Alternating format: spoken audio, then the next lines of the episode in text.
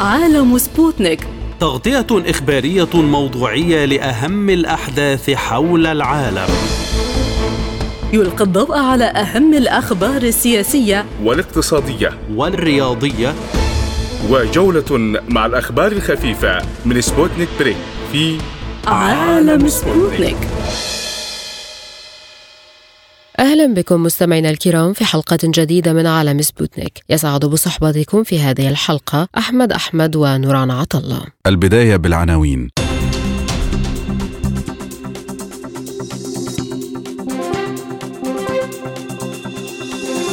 رئيس الوزراء البولندي يقر بفشل العقوبات ضد روسيا وأوروبا تلوح بحزمة عاشرة من العقوبات. الكونغرس يحث بايدن على تأجيل صفقة اف 16 لتركيا وأنقرة تحث واشنطن على رفع يدها عن البلاد. اتهامات أمريكية للصين بالتجسس عبر منطاد وبكين تقول إنه مخصص لأغراض البحث. الأمين العام للاتحاد العام التونسي للشغل يتهم الرئيس سعيد بانتهاج طرق خطأ في مساره الإصلاحي. أقر رئيس الوزراء البولندي ماتيوس مورافيتسكي بأن العقوبات ضد روسيا ليس لها تأثير يذكر على موسكو مشيرا إلى أن روسيا هذا العام والعام المقبل سوف تتطور بشكل أسرع من ألمانيا. وقال مورافيتسكي في مقابلة مع صحيفة انتيريا المحلية إن موسكو تتجاوز العقوبات وحققت الميزانية الروسية أرباحا أكبر من المبيعات الصغيرة بينما قفزت أسعار المواد الخام بشكل أكبر. يأتي هذا في وقت أعلنت فيه رئيسة المفوضية الأوروبية أرسولا فاندر لاين عن حزمة عاشرة من العقوبات الأوروبية ضد روسيا في الرابع والعشرين من فبراير تشمل قيودا بقيمة 10 مليارات يورو. وأضافت أن الاتحاد الأوروبي يعمل على سد الثغرات الموجودة في حزم العقوبات السابقة. جاء ذلك خلال القمة الأوروبية الأوكرانية بكييف بمشاركة رؤساء المجلس الأوروبي والمفوضية الأوروبية ورئيس دبلوماسية الاتحاد الأوروبي. لمزيد من التفاصيل معنا من موسكو دكتور آصف ملحم مدير مركز جي اس ام للأبحاث والدراسات الاستراتيجية. بعد التحية بماذا تفسر حديث رئيس الوزراء البولندي عن فشل العقوبات الغربية ضد روسيا. أستاذ نوران هذا الأمر متوقع منذ البداية، يعني نحن نعلم جيدا بأن روسيا آه، يعني ذات إمكانيات اقتصادية كبيرة جدا وقادرة على الرد على هذه العقوبات بعقوبات مماثلة أو مواجهة هذه العقوبات. آه، الرئيس البولندي يعلم جيدا والدول الأوروبية جميعها تعلم جيدا بأن بأن هذه العقوبات لن لن, لن تعطي نتيجة. للأسف على ما يبدو يبدو لي وكأن الرئيس البولندي يحاول دفع باقي باقي دول القارة الأوروبية إلى المواجهة المباشرة مع روسيا. وكأنه يقول لهم آه، تعالوا ادخل الحرب مباشرة مع روسيا. وهذا التصريح يأتي في هذه الخانة تحديدا. لأن بولندا آه، ترفع الصوت منذ تقريبا الصيف الماضي. وتقول إن لبولندا حقوق تاريخية في غرب أوكرانيا ولبولندا حقوق تاريخية في الأراضي في بعض أراضي الشرقية من من ألمانيا. وبالتالي هي تحرض هي تحرض القارة الأوروبية على المواجهة المباشرة مع روسيا بهدف الحصول الحصول على هذه الأراضي، هذه وجهة نظري الشخصية طبعا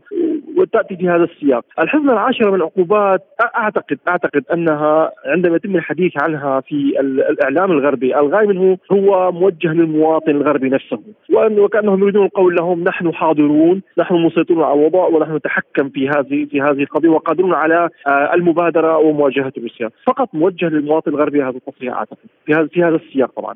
هل يجسد التصريح وجود فجوة بين المسؤولين الغربيين في استراتيجية الأفكار حول الأزمة الأوكرانية؟ أه، أستاذ نورا بدأت يعني بدا بدأنا نلاحظ نوعا من الانشقاق في في الرأي العام الغربي صح التسميه يعني آه ليس على المستوى الرسمي وقد يكون على آه على مستوى آخر. لم يصل المستوى الرسمي حتى الآن؟ آه نجد بعض التصريحات من من قبل مسؤولين من قبل مسؤولين سابقين. آه أن آه أن الحرب مع روسيا لا آفاق لها. هذه الحرب لا آفاق لها. لا يمكن الانتصار على روسيا. لا يمكن تحقيق اختراق بها. لا بد من العودة إلى المفاوضات. ولكن هذا الانشقاق لا أعتقد أنه سيصل إلى المستوى الرسمي في أوروبا. لماذا؟ لأن الغاية الغاية الحقيقة من مواجهة روسيا ليس ليس انتصار أوكرانيا على الإطلاق. هذا الشيء أصبح واضح للجميع. بل بل هم يقولون في كل مرة الغاي هو إنهاك هو الغاي هو إنهاك آه، هو إنهاك روسيا قبل وصولها إلى حدود الناتو. ولو تذكرنا جيدا الخطاب الناتوي تغير.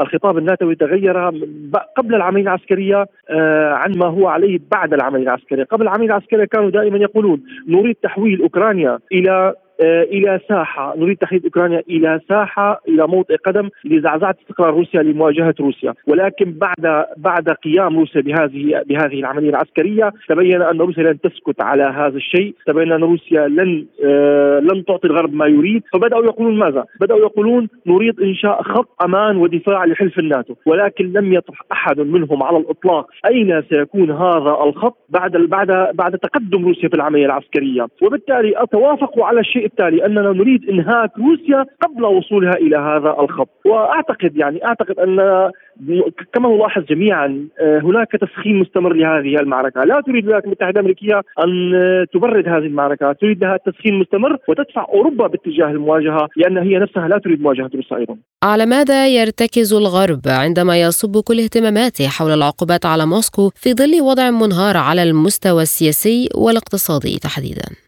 أستاذ نوران طبعا آه، نحن نعلم جيدا يعني العلاقات الاقتصادية مستمرة بين بين روسيا والغرب، هم فقط يحاولون البحث عن عن آه، عن بعض الثغرات في القوانين التي تربط روسيا مع الدول مع الدول الأوروبية، يحاولون البحث عن بعض بعض إمكانية معاقبة روسيا، ولكن كما قلنا روسيا دائما عندها الجواب، عندها الحل، وبالتالي يعني أعتقد أن القضية تنطلق من يعني ممكن فهمها على المستوى النفسي فقط لأنهم مندفعوا في البداية كما لاحظنا كان هناك آه، نوع من الزخم الشديد بمواجهه بمعاقبة روسيا. بدأ هذا الزخم يبرد شيئا فشيئا لأنهم فهموا أن هذه العقوبات لا تحل المشكلة لأنها تنعكس ستنعكس على الغرب نفسه. وعلى ما يبدو نحن طبعا في عالم متغير يوميا العالم يتغير يوميا. نلاحظ آه، حاولوا على سبيل المثال مجال النفط والغاز حاولوا الاعتماد على القارة الإفريقية لتعويض لتعويض الغاز الغاز الروسي. آه، ولكن ولكن تبين أن إنشاء خط غاز من الجزائر على سبيل المثال عبر آه، شبه القارة الإيبيرية باتجاه فرنسا آه، سيستغرق عده سنوات وبالتالي حل هذه المشكلة على المدى القريب والمتوسط صعب جدا. وبالتالي هم دائما يحاولون أيضا هم يعني كما روسيا هي تحاول مواجهتهم هم يحاولون إيجاد البدائل وبالتالي استمرار بهذه العقوبات بحيث تبقى هذه المعركة كما قلت ساخنة والمواجهة ساخنة لأن هذه المعركة في الحقيقة ستكون طويلة جدا. مع كل هذه المعطيات يلوح الغرب بحزمة عاشرة من العقوبات ما المأمول غربيا منها برأيك؟ أستاذ نوران يعني الغرب يبدو أنه يعني اتخذ القرار بأنه لن لن. لن لن يجنح إلى السلام مع روسيا، يريد المواجهة باستمرار. طبعا آه، كما قلت هناك هناك العديد من من العقود الموقعة بين روسيا وأوروبا والعديد من الشركات الأوروبية آه، تحاول حل مشاكلها الاقتصادية وعقودها الاقتصادية مع روسيا عبر آه، عبر فروعها في الدول الآسيوية أو بعض الدول الإفريقية، نحن نعلم جيدا هذه هذه العقوبات آه، غير آه، صح التسمية غير منسجمة غير متناسقة. يعني على سبيل المثال إذا إذا وضعت احدى الدول الأوروبية عقوبات على شركاتها فقد فقد لا تستطيع فروعها وممثلياتها في الدول الإفريقية أو الأمريكية أو الآسيوية أن أن تمتثل لمثل هذه العقوبات، وبالتالي أنا أعتقد هذا الميل للعقوبات هو فقط آه، من أجل الحفظ الحفاظ على رأي عام غربي، على رأي عام أوروبي مواجه لروسيا آه، والقول دائما نحن قادرون على التأثير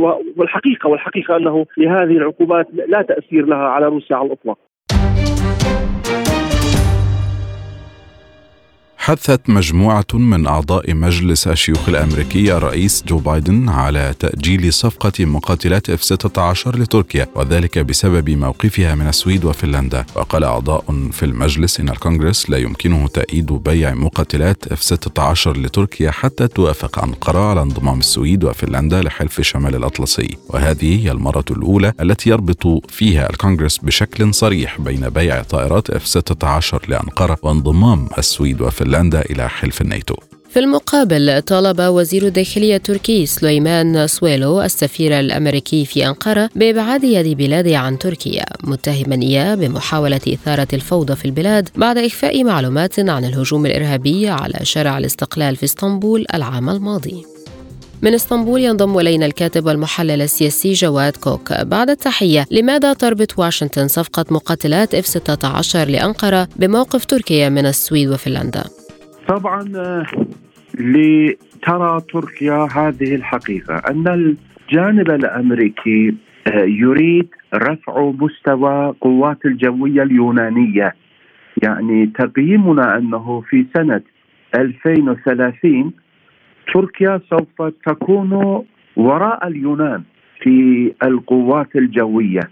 هكذا آه، تسعى الأمريكان وممكن هناك احتمال إرادة الإدارة الأمريكية في بعد سبع سنوات إخراج تركيا من حلف الشمال الاطلسي الناتو. بالنتيجة بسبب قضايا اللاجئين وقضايا الإرهاب يرون تركيا كتهديد. بالنتيجة عندما يكون شرطا هناك أنه آه، بيع أف 16 مرتبطة بتأييد تركيا لسويد وفنلنديا نعم هذا يشير إلى موقف حاد من الجانب الأمريكي إلى تركيا بالنتيجة لا يريدون تركيا بوحدها أن آه، ترفض انضمام السويد وفنلنديا إلى حلف الشمال الاطلسي الناتو.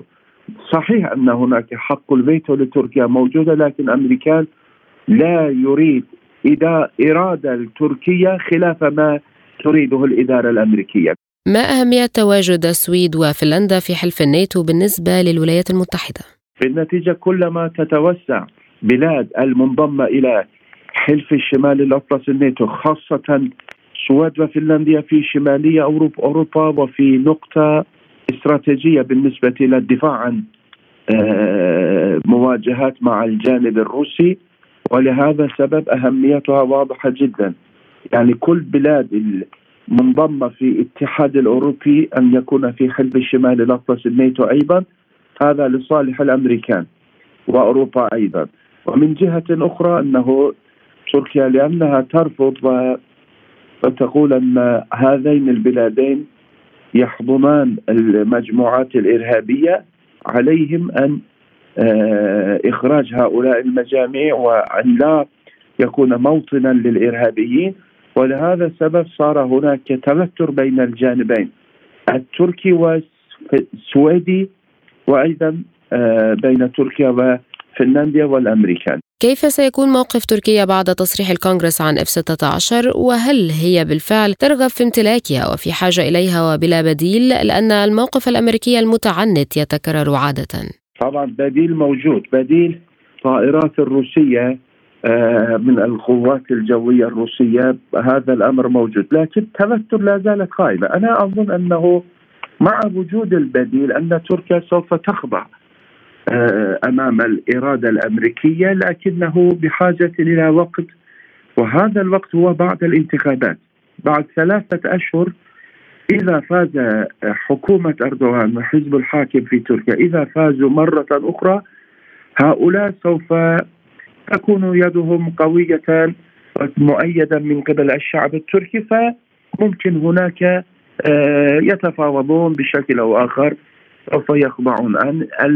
التجارب السابقة تشير أن حزب الحاكم سوف تخضع أمام الإدارة الأمريكية بهذا الخصوص. بداية تأتي تصريحات سلبية وحادة نارية لكن بعده سوف نرى تراجع من قبل الحكومة التركية. وزير الداخلية التركي طلب السفير الأمريكي في أنقرة بأن تبعد واشنطن يدها عن تركيا.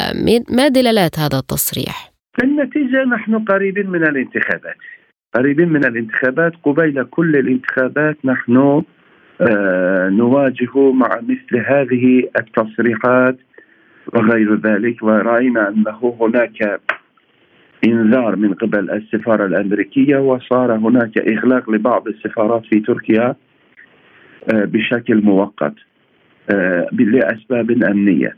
الجانب الأمريكي يقولون آه، بالنتيجة نحن أصدقاء مع تركيا وحليف مع تركيا وأن الأمريكان تتدخل في شؤون تركيا الداخلية هذا ليس صحيحا كما قالوا في المتحدث باسم الوزارة الخارجية الأمريكية لكن الجانب التركي في هذه الأيام والأشهر الثلاثة القادمة سوف نسمع كثيرا من التصريحات السلبية تجاه أوروبا وأمريكا ونحن متعودين على ذلك. تركيا أيضا تتهم الولايات المتحدة بمحاولة إثارة الفوضى في البلاد، كيف تقيمون الأمر وماذا يمكن أن يحدث؟ طبعا سابقا قد نشر هناك فيديو من جو بايدن بأنه يقول علينا إسقاط الحكومة التركية لكن عبر صناديق الاقتراع كما قال. ونحن قريبين من الانتخابات والحكومة التركية تستغل هذه التصريحات أن الأمريكان لا يريدون خير بلادنا وهم يريدون إسقاط الحكومة التركية عبر الانتخابات. صحيح أن هناك تصريحات من قبل الأمريكان الرسمية بأنه هناك تحالف تركي الأمريكي منذ سنين وتركيا عضو آه، عزيز لنا في حلف الشمال الأطلسي الناتو والشريك.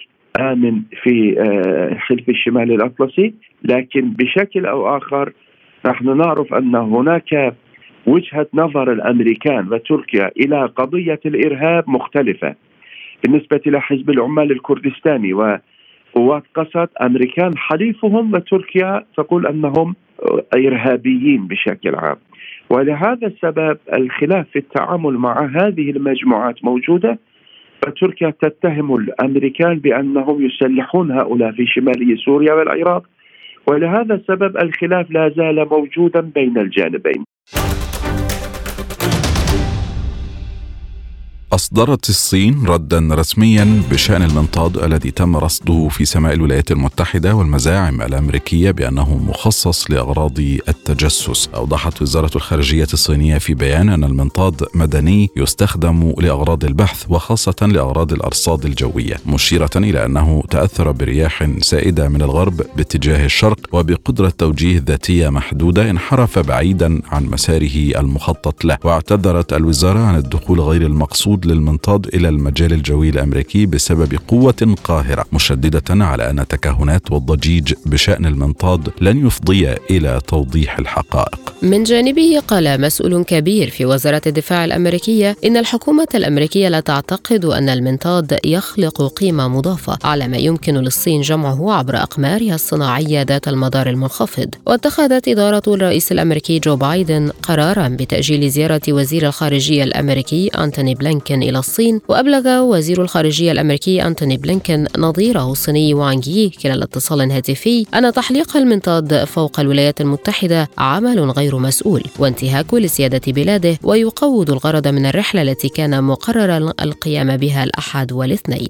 من القاهرة ينضم إلينا الخبير في الشؤون الأسيوية أحمد سليمان. بعد التحية أستاذ أحمد كيف تؤثر حادثة المنطاد على علاقات الصين بالولايات المتحدة المتوترة أساسا؟ يعني لا شك أنه آه، الصين والولايات المتحدة الأمريكية منذ فترة هناك الكثير من آه، عناصر الشد والجذب ليس في المجال الأمني فقط ولكن آه، المجال الأمني والاقتصادي والتجاري بل من الفضاء السبرالي إلى الفضاء الحقيقي أو الواقعي. وهذه المرة يعني تشير إلى الكثير من المشكلات التي تعتري العلاقات والتي آه، اضطرت الولايات المتحدة الأمريكية إلى تأجيل الزيارة المرتقبة لوزير خارجيتها بلينكن إلى الصين. ولكن رغم الاعتذارات ورغم التفسيرات التي أشارت إليها الخارجية الصينية يبدو أن الولايات المتحدة الأمريكية متأهبة وانتهز انتهزت هذه الفرصة لإلقاء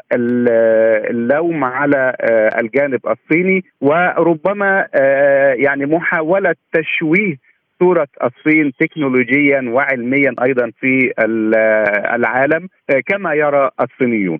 الصين اعتذرت عن انحراف مسار المنطاد. هل ذلك يقنع الجانب الأمريكي؟ يعني أعتقد أنه من المبكر آه، الحكم آه، فيما إذا كان الجانب الأمريكي سيقتنع بهذا التفسير آه، نظرا لأن هناك المفاوضات في مجالات عدة بين الولايات المتحدة الأمريكية والصين وربما تجد واشنطن ضلتها في هذه الحادثة لممارسة مزيد من الضغط على الجانب الصيني. ولكن الصين في الواقع بحاجة إلى دليل ملموس يؤكد أن فعلا آه، المنطاد ضل طريقه ولم تكن هناك نية مبيتة لكي يتوجه إلى الأجواء الأمريكية وقبلها الأجواء الكندية وسمعنا أن هناك أيضا منطادا آخر فوق أمريكا اللاتينية.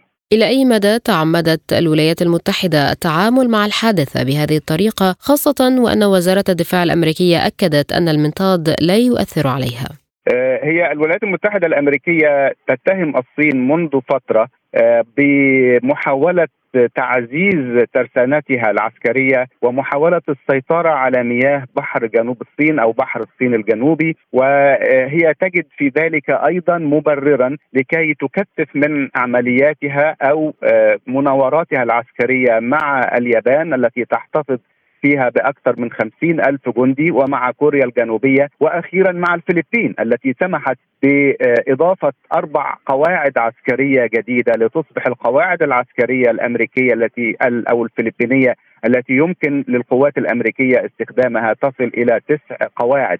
وفي هذا تهديد أيضا للجانب الصيني، لذلك فالولايات المتحدة الأمريكية لا تخفي أيضا آه، قلقها من تنامي القوة العسكرية للصين وتنامي التهديد العسكري للصين آه، في مواجهة الولايات المتحدة الأمريكية وحلفائها من الغربيين. وزير الخارجية الأمريكي أجل زيارته للصين عقب حادثة المنطاد، ما هي إشارات تأجيل الزيارة؟ يعني هي نوع من الضغط من جانب واشنطن على آه، الصين ولكن أتوقع أن آه، يتم إعادة جدولة أو آه، تحديد موعد آخر لزيارة بلينكن لأن الولايات المتحدة الأمريكية لا شك أنها في حاجة إلى الصين والصين في حاجة إلى الولايات المتحدة الأمريكية. إذا علمنا أن هناك نصف تريليون دولار من التجارة يمر بين البلدين ويعني هناك الكثير من المصالح العلمية والتكنولوجية والتجارية ولكن في إطار الحرب التكنولوجية والحرب السيبرانية والحرب التجارية بين البلدين من المعروف أنه كل طرف يحاول أن يحقق أكبر مكاسب من الجانب الآخر. اعتبر الأمين العام للاتحاد العام التونسي للشغل نور الدين الطبوبي أن تونس تمر بأوضاع صعبة في ظل ما وصفه بانتهاج الرئيس قيس سعيد الطريق الخطأ من خلال خطاب الترديل وتخويف الشعب. وفي كلمة له قال الطبوبي إنه كان من المفروض أن يخاطب الرئيس الشعب من أجل الوحدة ومن أجل إيجاد حلول للقضايا الشائكة. ولفت الأمين العام لاتحاد الشغل إلى أن بلاده تمر بأوضاع صعبة في الاحتقان والتوترات الاجتماعية مشيرا إلى أن الرئيس التونسي سعى من خلال خطابه الأخير في ثكنة العوينة إلى تأكيد أن القوات المسلحة مع الرئيس ومساندة له في الوقت الذي وجدت فيه هذه القوات لحماية الشعب والوطن. وقال إن سعيد يريد سحب الأنظار عن النتائج الضئيلة والحضور الضعيف وعن فشله في الانتخابات وعن كل خياراته الاقتصادية والاجتماعية بحسب وصفه. للمزيد ينضم إلينا من تونس السيد بولبابا سالم المحلل السياسي التونسي. سيدي أهلا بك. بداية ما أسباب الانتقادات المتكررة مبررة من جانب الأمين العام للاتحاد العام التونسي للشغل الرئيس قيس سعيد. هي طبعا هذه الاتهامات تعود بالأساس إلى معناها معطى مهم جدا وهو أن في الفترة الأخيرة يعني أصبح هناك استهداف للمنظمة النقابية بعد خطاب الرئيس من ثكنه أمنية وثكنه عسكرية. كان فيه تهديد صريح وواضح للمنظمة النقابية. وبالتالي آه، كذلك تم اعتقال يعني آه، أحد الكوادر الوسطى يعني في الاتحاد العام التونسي الشغل الذي كان آه، مسؤولا ربما عن إضراب فجئي في الطريق في الطريق السيارة. بالطبع هنا أصبح الاتحاد يستشعر أنه مستهدف من قبل رئيس الدولة. وهذا الاستهداف أصبح واضح وجلي من خلال خطابات آه، الرئيس الأخيرة واللي فيها معناها تهديد للمنظمة النقابية خاصة يعني في آه، علاقة كما قال هو بمحاولة يعني آه، شن إضرابات لأهداف سياسية. وهذه في الحقيقة يعني اتهام ليس طبعا هو كان اتهام قديم ولكن اتحاد الشغل في تونس دائما هو يمارس السياسة وليس جديدا عليه هذا الأمر. ربما لكن الآن الظرفية آه والسياق السياق هو الآن آه تقريبا يريد به الرئيس قيس سعيد إضعاف يعني آه إضعاف خاصة الاتحاد العام التونسي للشغل وتحسين دوره يقتصر فقط على الجانب ربما النقابي وليس السياسي.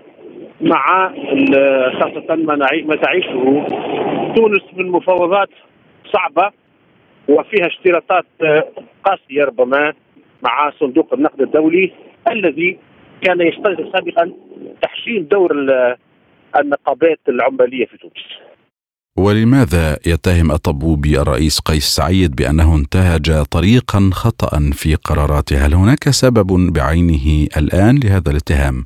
نعم نعم هناك سبب آه، بالطبع وشكرا لك على السؤال.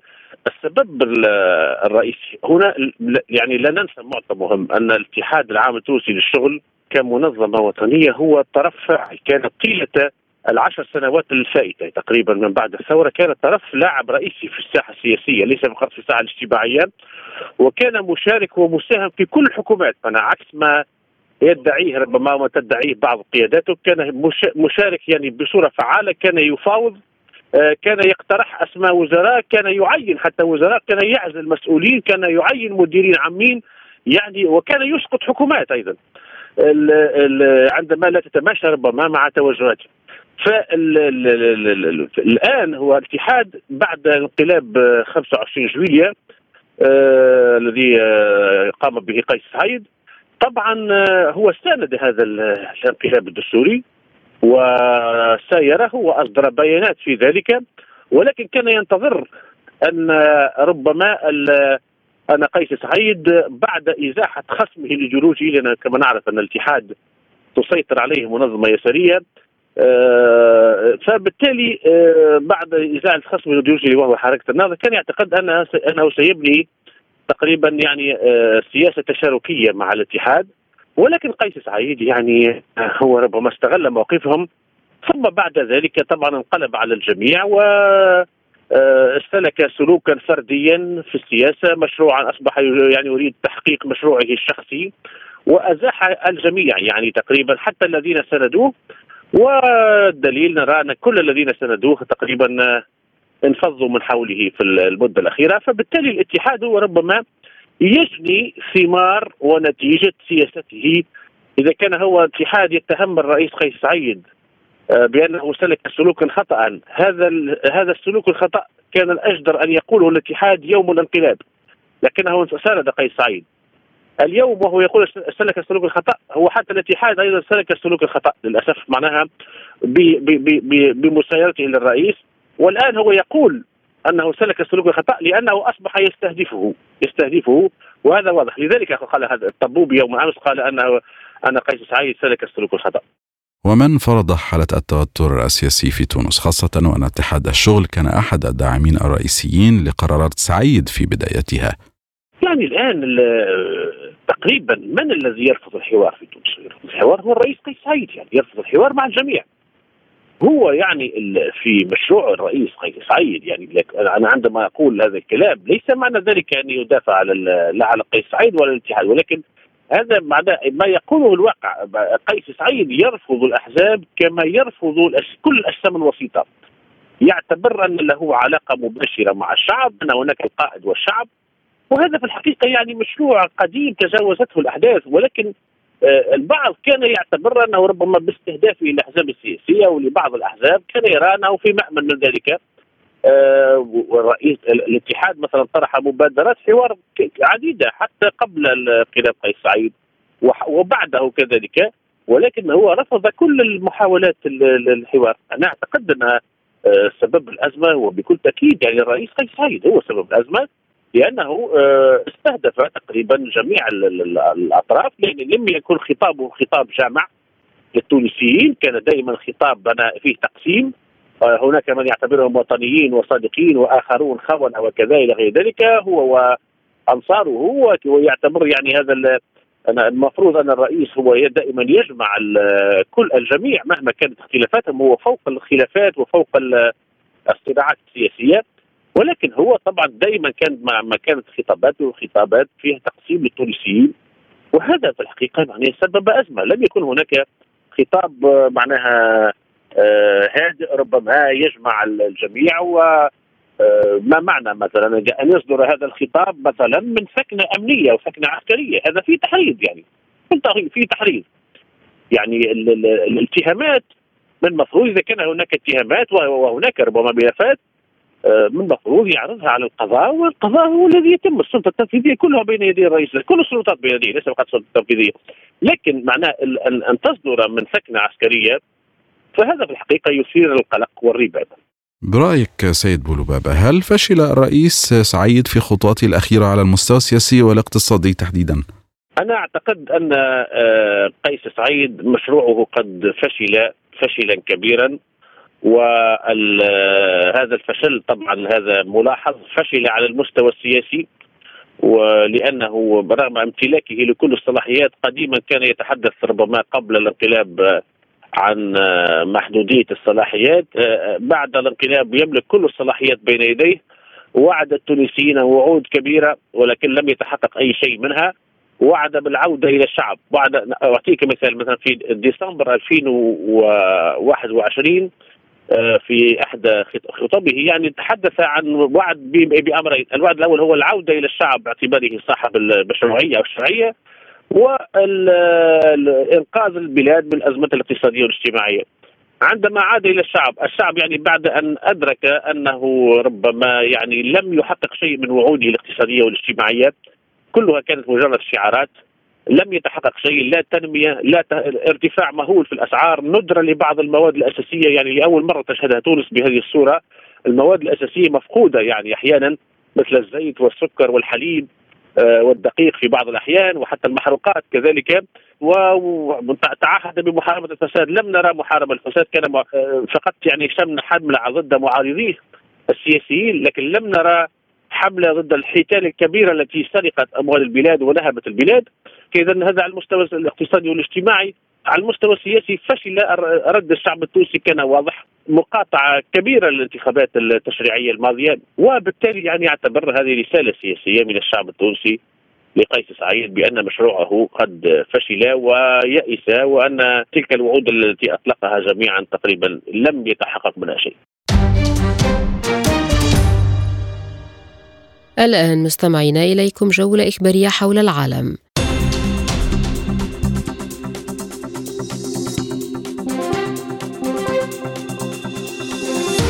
شدد نائب رئيس مجلس الأمن الروسي ديمتري ميدفيديف على أن موسكو سترد بكل أنواع الأسلحة إذا تم استهداف أراضي البلاد من كييف. وأكد أن روسيا لا تضع قيودا لنفسها في الرد على أوكرانيا إذا شنت أي هجوم على القرم مبينا أن باقي الأراضي الأوكرانية التي ما زالت تحت سيطرة كييف ستتحول إلى رماد. دمرت القوات الروسية مستودعا للذخيرة كانت تستخدمه القوات الأوكرانية في بلدة بوناتوفكا الواقعة على الضفة اليمنى لنهر دنيبر في مقاطعة خيرسون. وقال مصدر لوكالة سبوتنيك إنه تم تدمير عدد من المركبات المحملة بالذخائر وقتل عشرة عناصر من القوات الأوكرانية فيما أصيب ستة بجروح متفاوتة. كما قصفت المدفعية موقف سيارات خاص بإحدى وحدات القوات الأوكرانية بالمنطقة الصناعية في خيرسون. وبلغت الخسائر خمس قطع من المعدات بما في ذلك مدفع أمريكي وسبعة قتلى وأصيب ثمانية بجروح. أعرب سفير المهام الخاصة بوزارة الخارجية الروسية ورئيس أمانة منتدى الشراكة الروسية الأفريقية أوليغ أوزروف عن امتنان موسكو للدول الإفريقية على سياستها المتوازنة تجاه روسيا. وقال أوزروف لوكالة سبوتنيك إن العديد من الدول الإفريقية اتخذت موقفا محايدا رسميا بشأن الوضع في أوكرانيا على الرغم من ضغوط الغرب. وأشار إلى أن المنتدى الثاني سيخصص إلى حد كبير لبحث التعاون الاقتصادي والإنساني الروسي الأفريقي بما في ذلك كأمن الغذاء والطاقة. قال نائب رئيس المجلس النيابي اللبناني إلياس بوصعب إن الولايات المتحدة لا تدعم أي مرشح في الانتخابات الرئاسية اللبنانية. ويجري بوصعب منذ مطلع الأسبوع لقاءات مكثفة في واشنطن بشأن الأزمتين السياسية والاقتصادية في لبنان. ووصف بوصعب الاعتماد على واشنطن والخارج في الوصول إلى الرئاسة بأنه وهم مبينا أن المسؤولين الأمريكيين أبلغوا الجانب اللبناني أنهم غير مهتمين بأولئك الذين يأتون للشكوى على خصومهم ولتصفية حساب حسابات سياسية. دعا بيان غربي مشترك إيران إلى الوفاء بالتزاماتها بشأن المنشأة النووية في فوردو والتعاون مع الوكالة الدولية للطاقة الذرية. وأوضحت الولايات المتحدة وبريطانيا وفرنسا وألمانيا بأن إيران أجرت تغييرات غير معلنة في منشأة فوردو شملت خطوات في أجهزة طرد مركزي والتي تخصب اليورانيوم حتى 60% بحسب ما جاء في تقرير للوكالة الدولية. وحثت الدول الأربعة طهران على الالتزام باتفاقية الضمانات الشاملة والتعاون مع الوكالة الدولية للطاقة الذرية. أكد وزير الدولة في حكومة الإنقاذ الوطني بصنعاء عبد العزيز البكير التوصل إلى توافق في محادثات مع المملكة العربية السعودية تجرى بوساطة سلطنة عمان والأمم المتحدة لتجديد الهدنة الأممية التي انقضت مطلع تشرين الأول أكتوبر الماضي. وقال البكير على تويتر أنه تم التوافق في المحادثات مع السعودية وقبول مطالب صنعاء ومنها تسليم المرتبات وتمديد الهدنة وأن النتيجة ستعلن في قادم الأيام لتكون ردا شافيا لمن يسخر من شعبنا لانتظاره المرتبات حسب قوله. وصل الأمين العام لحركة الجهاد الإسلامي زياد النخالة إلى القاهرة ليرأس وفد للحركة خلال لقاءات مع مسؤولين مصريين. وبحسب بيان لحركة الجهاد تأتي زيارة تلبية لدعوات مصرية لإجراء مباحثات في القاهرة ومناقشة تصعيد العسكري والسياسي الحالي في المنطقة مع وزير المخابرات العامة المصرية. وذلك بحسب القيادي في حركة الجهاد الإسلامي داوود شهاب والذي أشار إلى أن حركة حماس تلقت هي الأخرى دعوة لحضور هذه اللقاءات. اللقاءات. تأتي الدعوة المصرية بعد أيام من زيارة وزير الخارجية الأمريكي أنتوني بلينكين إلى القاهرة خلال جولة في الشرق الأوسط. شملت تل أبيب ورام الله. واتفق بلينكين ونظيره المصري سامح شكري على أهمية وقف التصعيد بين الفلسطينيين والإسرائيليين.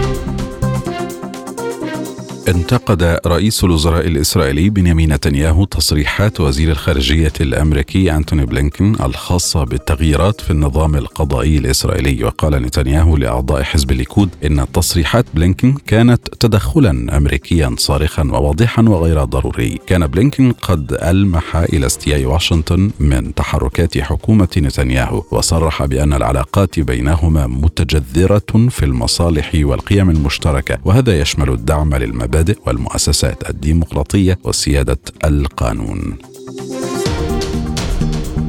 لقي ما لا يقل عن 13 شخصا مصرعهم في أكثر من 200 حريق غابات بوسط تشيلي حيث تسجل البلاد موجة حر شديدة معلنة حالة الكارثة بمناطق كثيرة. وقال نائب مدير الخدمة الوطنية للوقاية من الكوارث والاستجابة لها بأن الوفيات كانت 11 شخصا من مدينة سانتا خوانا وطيارا بوليفيا وميكانيكيا من تشيلي تحطمت مروحيتهما خلال مقاومة الحرائق وأشارت السلطات إلى وجود 22 مصابا ثمانية منهم حالتهم خطرة مضيفة أن هناك أكثر من 200 حريق أتت حتى الآن على أكثر من 40 ألف هكتار ودمرت 97 منزلا بالكامل.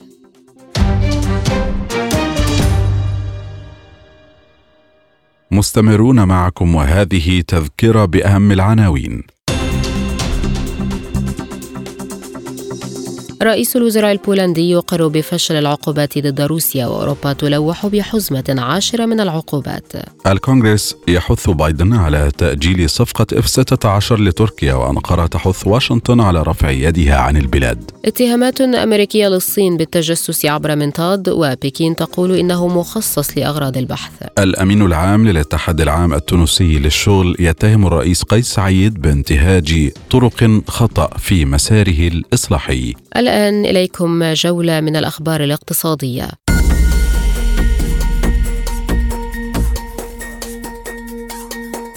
أعلن وزير الاقتصاد والتجارة في حكومة تصريف الأعمال اللبنانية أمين سلام أن قرار تسعير المواد الغذائية بالدولار سيدخل حيز التنفيذ مطلع الأسبوع المقبل. وأوضح سلام أن التسعير بالدولار يحافظ على السعر من دون ربطه بارتفاع سعر الصرف مع منع إضافة الهوامش بالليرة اللبنانية معتبرا أن لبنان يمر بظرف استثنائي يوجب اتخاذ إجراء استثنائي ولفترة محددة. وقال الوزير اللبناني إن جلسة مجلس الوزراء بهذا الشأن ستعقد الثلاثاء أو الأربعاء المقبل في وقت تجاوز فيه سعر صرف الدولار الأمريكي في السوق السوداء عتبة 60500 ليرة لبنانية مقابل الدولار الواحد. ويعد هذا الانهيار هو الأكثر دراماتيكيا في سعر صرف الليرة على مدار أكثر من ثلاثة سنوات وتحديدا من تاريخ السابع عشر من تشرين الأول أكتوبر 2019 من بيروت ينضم إلينا الخبير الاقتصادي جهاد الحكيم. بعد التحية هل يخدم قرار تسعير المواد الغذائية بالدولار الوضع الاقتصادي في لبنان؟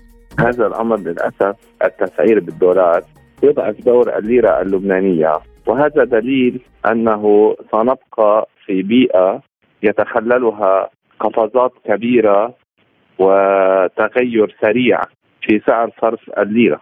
لأنه لو كان آه، هنالك نية أو في الأفق إمكانية كي يتحسن سعر صرف الليرة تجاه الدولار وأن يكون هذا الأمر بشكل مستدام. لما كانت السلطات الرسمية أخذت اجراء مماثلا وبالتالي هذا الأمر يضعف دور الليرة من جهة وإذا دل على شيء أنه سيكون هنالك تقلبات كبيرة في الأسعار ومن أجل إراحة التجار وعملية القيام بالأعمال أو البزنس هذه الطريقة تريح التجار كي لا يتكبدوا معاناة تغيير الأسعار بشكل آه، يومي وبشكل دوري. هذه تساعد التجار لكن لا تساعد الليرة اللبنانية وامكانيه أن يكون لدينا آه، عملة آه، يعول عليها. وأيضا سياسات آه، نقدية مريحة وحاضنة ليكون هنالك استقلاليه للمصرف المركزي لأنه عندما تفقد الليره الوطنية من مكانتها هذا يدل أن الاستقلالية للمصرف المركزي تصبح مداعاة تطرح عمليات استفهام عدة. لأنه لماذا الدولة عادة تعتمد عملة وطنية؟ كي يكون لديها استقلال بالموضوع النقدي والمالي. وبالتالي سيضعف من دور الليرة اللبنانية. هذا من جهة. من جهة أخرى سيعطي آه، إذا صح التعبير نفوذا أكبر للدولار في الاقتصاد اللبناني أو أي عملة أجنبية أخرى. وزير الاقتصاد قال إن التسعير بالدولار يحافظ على السعر. ما حقيقة ذلك؟ بالنسبة له سيحافظ على سعر الدولار لكن ليس سعر الليرة اللبنانية. وكما قلت هذا سيسهل أعمال التجار ويخفف عليهم آه، عليهم آه، مكبة ومعاناة تغيير سعر الصرف بشكل يومي. لكن لو كان سعر الصرف سيكون مستقر إلى حد معين أنا لا أتكلم عن تثبيت أنا أتكلم عن استقرار في سعر الصرف. لو كان هنالك نوع من الاستقرار سيكون في الأفق فما كان بانتهاج هكذا قرف بالطبع هذا اسهل على التجار لكن هذا يضعف من دور العملة الوطنية وبالتالي يضعف من استقلالية البلد بشكل عام. لأنه لماذا آه، كما قلت لماذا يجب أن يكون هنالك آه، لماذا يجب أن يكون لدينا عملة وطنية مستقلة عن عملات بقية الدول لكي يكون هنالك استقلالية ونفوذ للمصرف المركزي من خلال هذه الليرة. أو العملة الوطنية.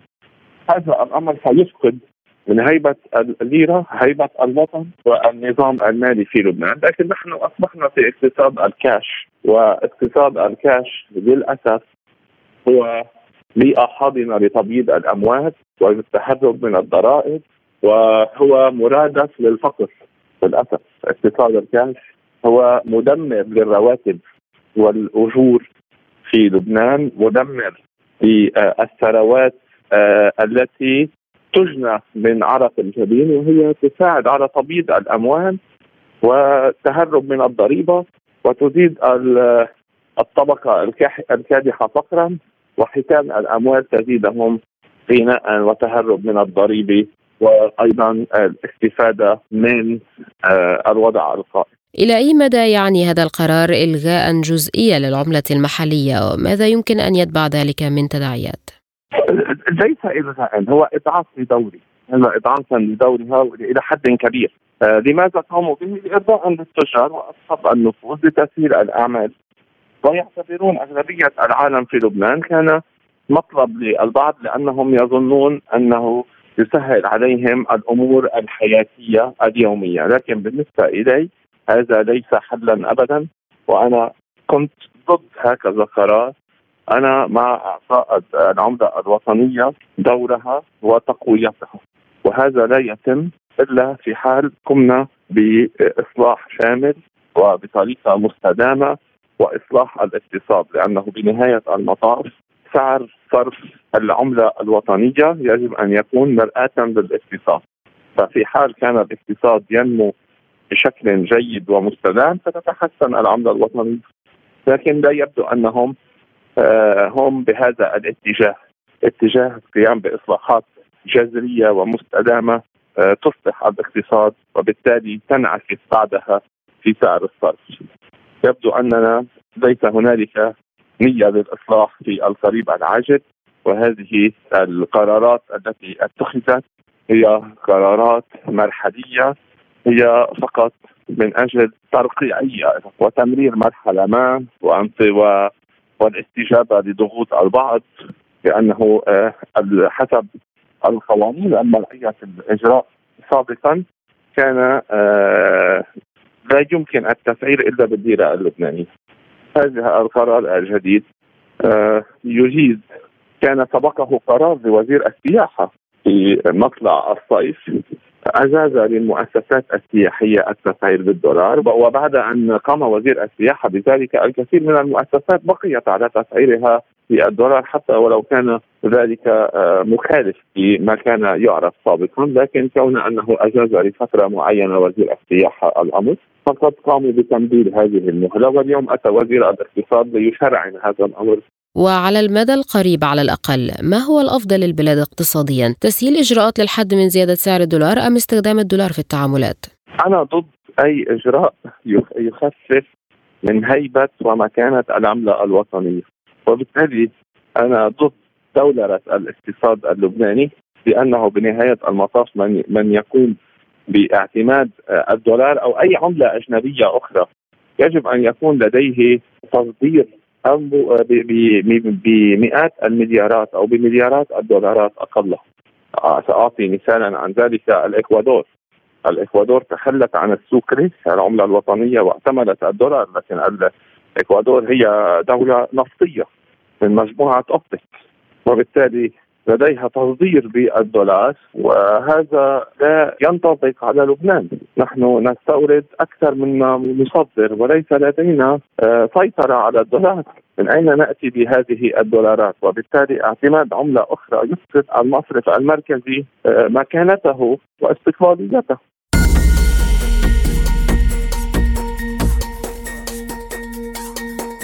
قال سفير المهام الخاصة بوزارة الخارجية الروسية ورئيس أمانة منتدى الشراكة الروسية الأفريقية أوليغ أوزروف إن لدى موسكو العديد من الفرص في مجال النفط والغاز لتطوير العلاقات مع أفريقيا. وخلال تصريحاته لوكالة سبوتنيك ذكر أن روسيا بدأت في توريد الأسمدة إلى الدول الأفريقية وأن عمليات التسليم جارية. كما أشار أوزروف إلى أن روسيا تتفاوض مع العديد من البلدان الأفريقية بشأن تحويل التجارة إلى العملات الوطنية موضحا أن إنها عملية معقدة وتتطلب اتخاذ القرار من السلطات التنظيمية الروسية والأفريقية.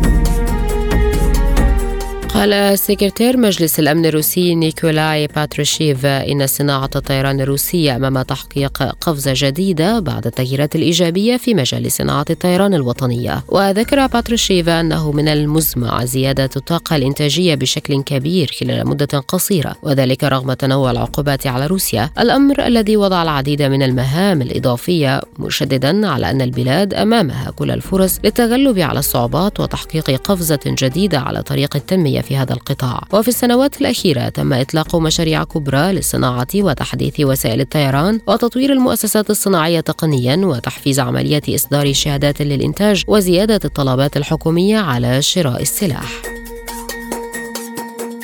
تراجعت أسعار النفط بفعل بيانات اقتصادية وقرارات جديدة بشأن المنتجات النفطية الروسية وهبطت العقود الآجلة لخمرنت بنحو 2.7% إلى 79.94 دولارا للبرميل وهو أدنى سعر تسوية منذ الحادي عشر من يناير الماضي كما تكبد خسائر أسبوعية بنحو 7.8% فيما أغلق خام غرب تكساس الوسيط الأمريكي منخفضا 3.3% إلى 73.39 دولارا وهو أقل مستوى منذ الخامس من يناير المنصرم مسجلا بذلك خسائر أسبوعية بنسبة 7.9% يأتي هذا بعدما وافقت حكومات الاتحاد الأوروبي على تحديد سقف سعري على صادرات الديزل الروسي عند 100 دولار للبرميل.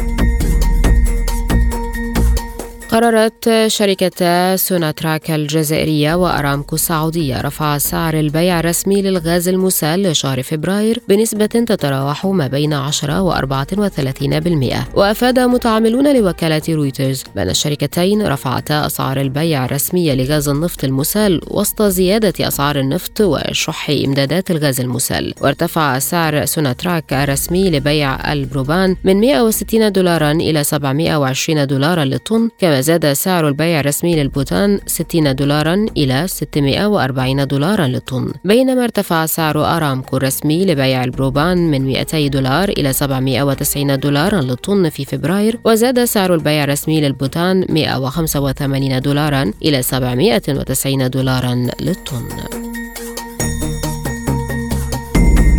أعلن نائب رئيس مجلس النواب اللبناني إلياس بوصعب عن أن البنك الدولي لم يطرح في موازنته الحالية قرضا طلبه لبنان وكان ينتظر تخصيصه من أجل تحسين التغذية الكهربائية. وأكد بوصعب في تصريحات تلفزيونية أن الوفد اللبناني فوجئ بعدم إبلاغ البنك الدولي له هذا القرار سابقا مشككا في ردود مسؤولي البنك الدولي على الطلب. ولفت إلى وجود وعود أمريكية وفرنسية بالتدخل سياسيا لدى البنك الدولي. الدولي لإعادة الالتزام بتخصيص قرض للبلاد. الآن مستمعينا إليكم مجموعة من الأخبار الرياضية.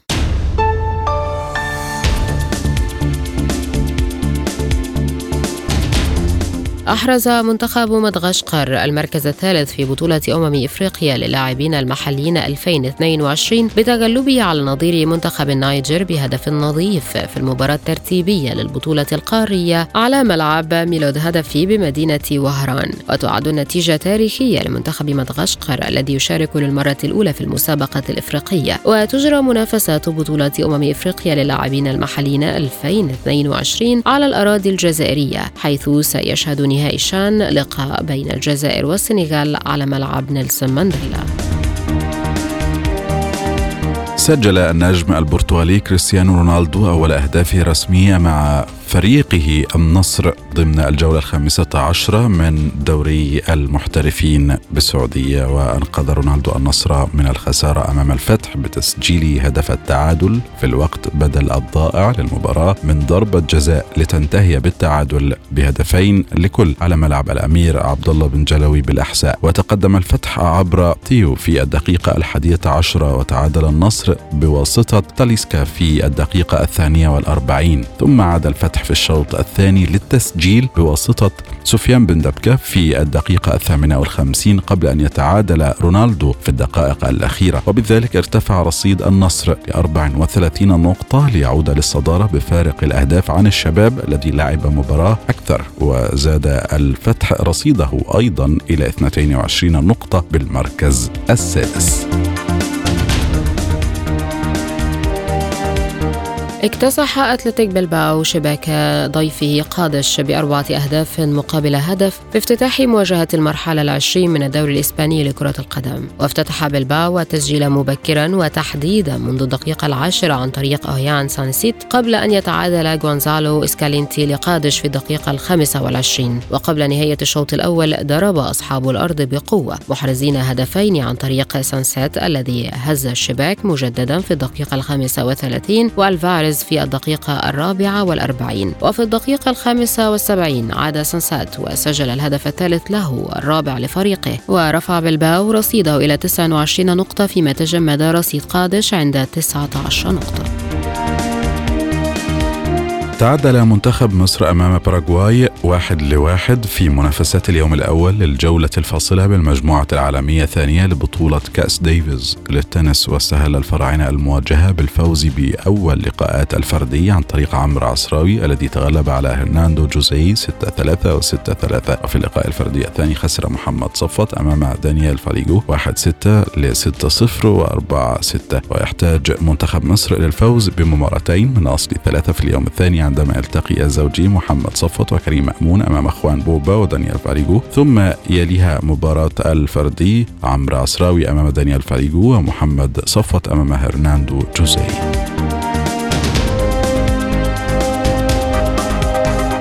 منح التونسي معز الشرقي التعادل لمنتخب بلاده في اليوم الأول من منافسات بلاي أوف المجموعة الثانية لكأس دافيز للتنس أمام منتخب قبرص. وفاز الشرقي في اللقاء الثاني على اللاعب القبرصي منيلاوس إيفستاثيو بمجموعتين لواحد بواقع 6 1 و 3 6 و 6 2 وكان منتخب تونس متأخرا في النتيجة بعد هزيمة إسكندر منصوري في اللقاء الأول أمام القبرصي بيتروس تشاريسوتشوس بمجموعتين دون رد.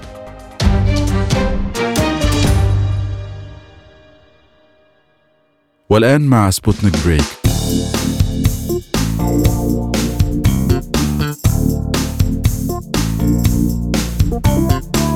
أعلنت وكالة الفضاء الروسية روسكوزموس عن تصحيح مدار محطة الفضاء الدولية حتى تتمكن المركبة الفضائية سويوز MS 22 من الهبوط في منطقة محددة بيان وكالة الفضاء الروسية. أوضح أن المتخصصين قاموا بتشغيل محركات مركبة الشحن الفضائية بروجريس MS 20 وزاد متوسط ارتفاع مدار المحطة بمقدار 2.4 كيلومتر وبلغ 417.8